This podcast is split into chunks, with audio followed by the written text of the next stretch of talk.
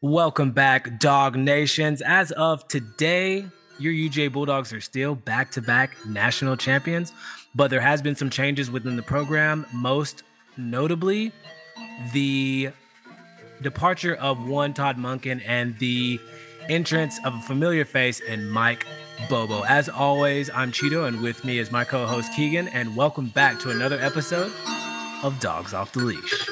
I do it for the dogs.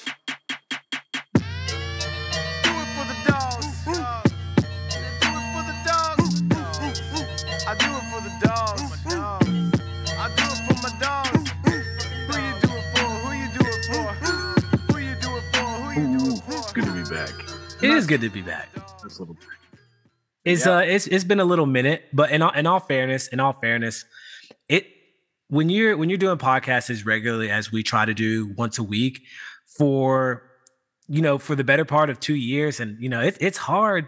You know when you're back to back chance, all that work you got to put in. Like other programs like Florida and Tennessee, you know they don't have this problem, but dogs, it's a constant grind. not as much news in January for, for a lot of programs. And even though college football is a year-round thing, it does tend to dry up after a season, even after when you when you've won it all. So nothing, not complaining by any means, but yeah, it was nice to get a little break. But it's good to be back, Keeks.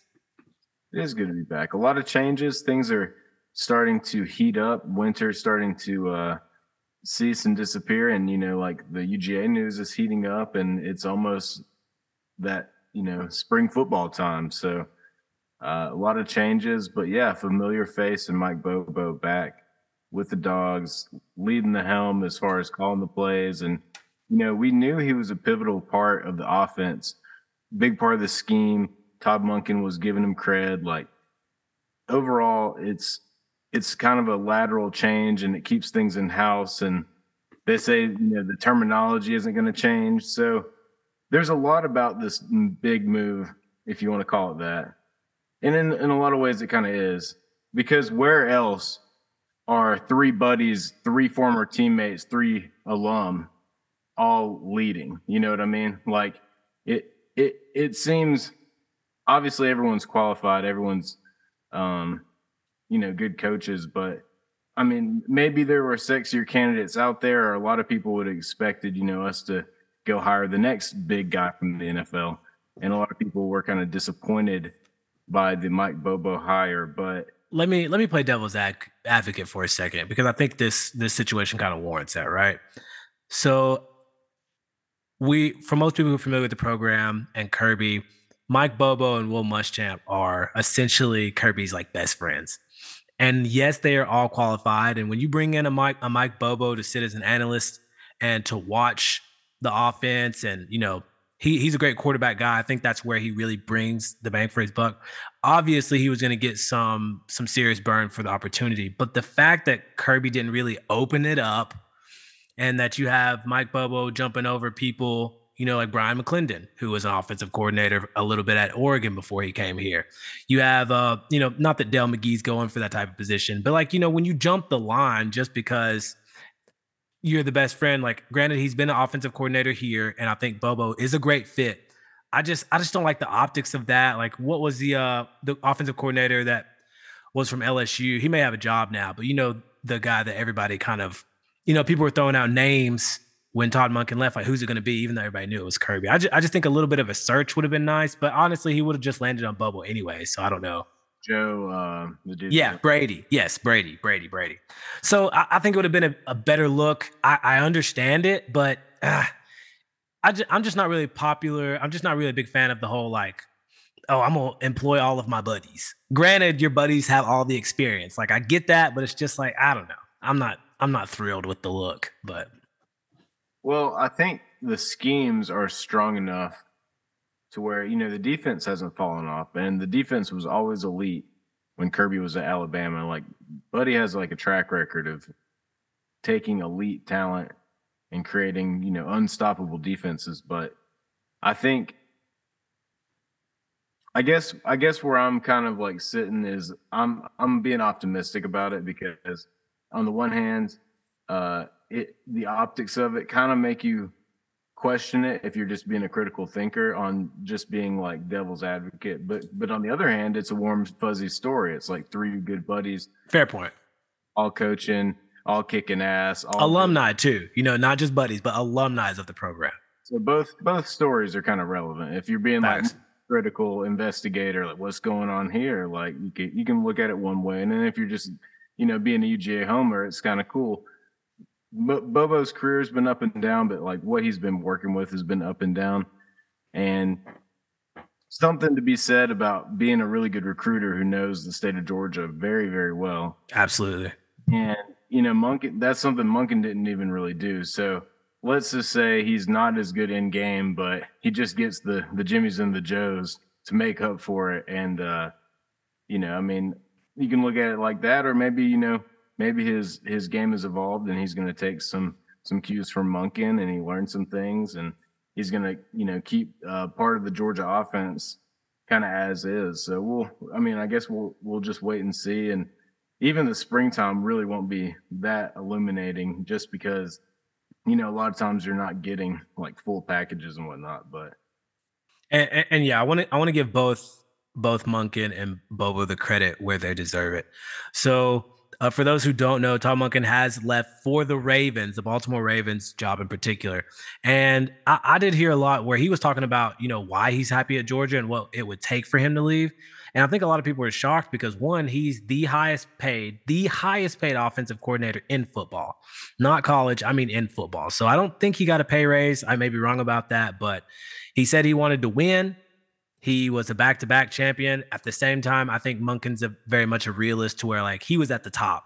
You know, if you're going to leave somewhere, you leave after a back to back. You know what I'm saying? It's only down from there. So if that was the thought process, I completely get it. And to go and play with Lamar Jackson, uh, J.K. Dobbins, the running back of the Baltimore Ravens, and then Mark Andrews, he's had great success with tight ends here at UGA. Easy transition behind uh, Travis Kelce, who just won a Super Bowl.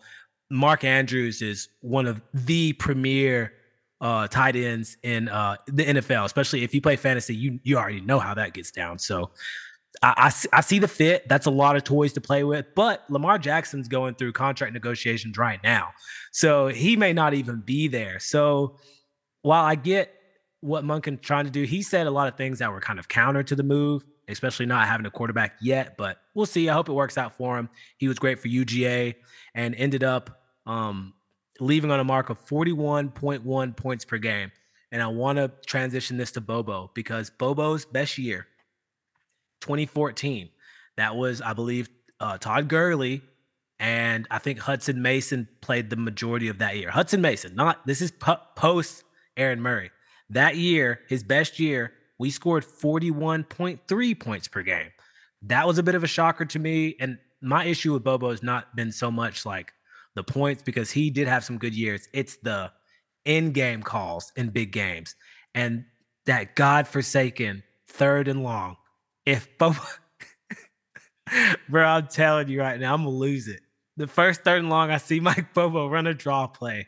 I'm I'm gonna lose my mind. I'm telling you. I just football's changed a little bit, and that play never worked. However many years ago, don't try to bring it back, my guy.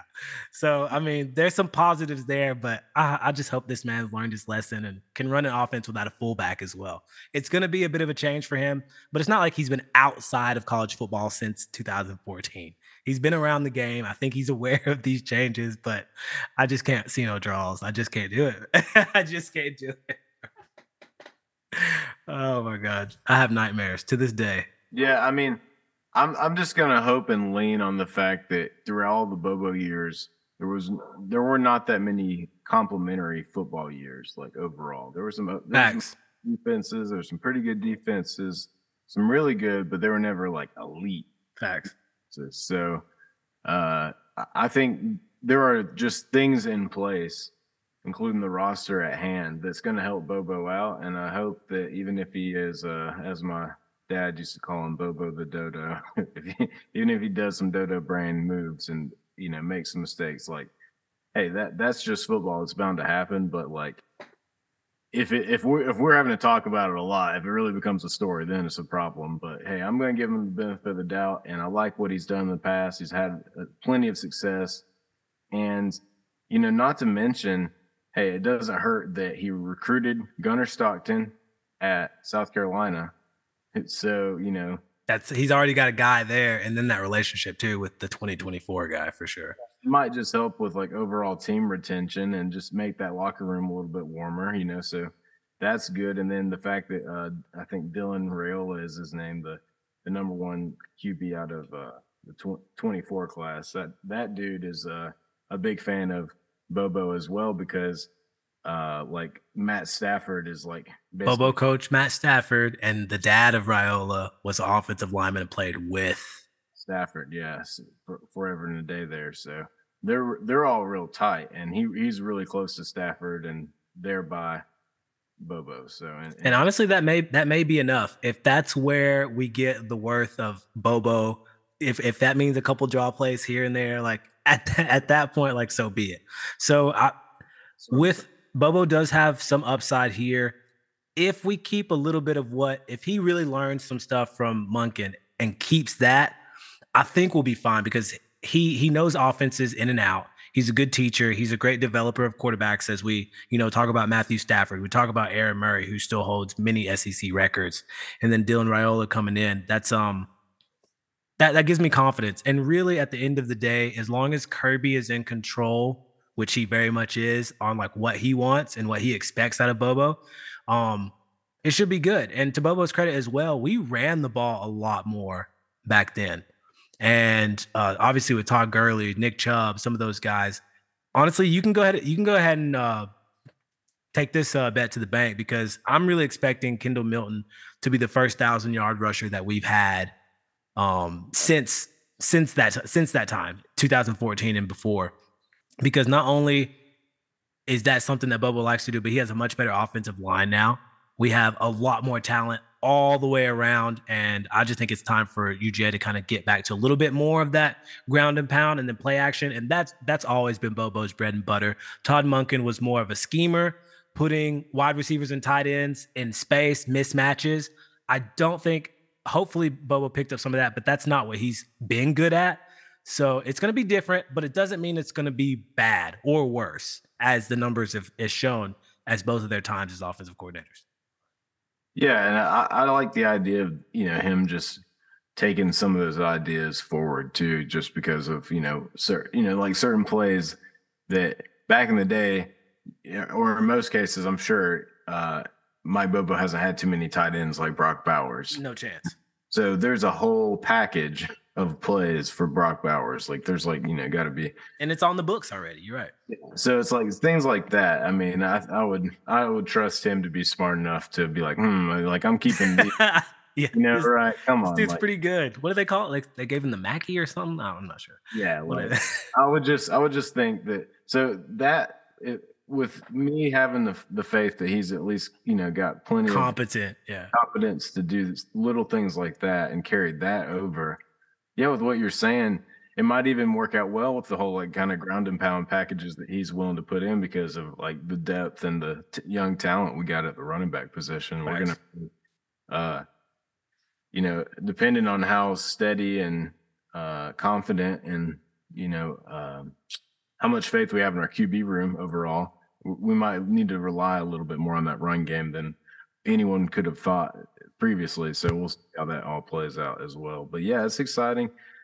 Uh, looking how uh, UGA is doing and leaning into uh, uh, going for. I, I, haven't seen any go for three and twenty three t-shirts. I'm gonna I'm, I'm gonna chill on that. I know everybody's gonna be excited. exactly. And and to to the dog nation out there, at least the ones who who chime in here or subscribe to us, you you guys, it's always been the same thing with us every year. Before the first championship, after the first, after the second, UGA's goal is always win the East. Especially in a year when you're starting to have a little bit of turnover. We've been lucky not to have too much, but we have lost a defensive coordinator and then we lose an offensive coordinator. It it does take time. Luckily for us, our schedule is very soft in the front end, so we'll have plenty of time to adjust. But um yeah, win the East, and then when the SEC conversation heats up, we we get to put ourselves in a position to push, make a push in the playoffs, and that'll take care of itself. And um, the only thing I would say going forward, the biggest picture right now for UGA is the the quarterback situation. So not only were are we changing from Stetson, and it feels like he's been here for a while.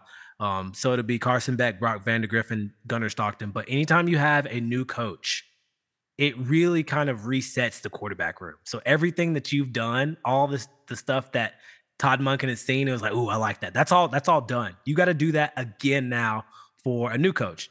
Granted, Bobo's seen the room, so he knows exactly what he's working with. So it's not going to be brand new, but it will shift things. And does that give? Does that open the door for Vandagriff or Stockton, or does uh, Carson Beck put a chokehold on this position in spring? So time will tell. But um, until until then, man, we are we're looking good. We're in the driver's seat, and it's uh, up to us right now to determine how this next season shows up.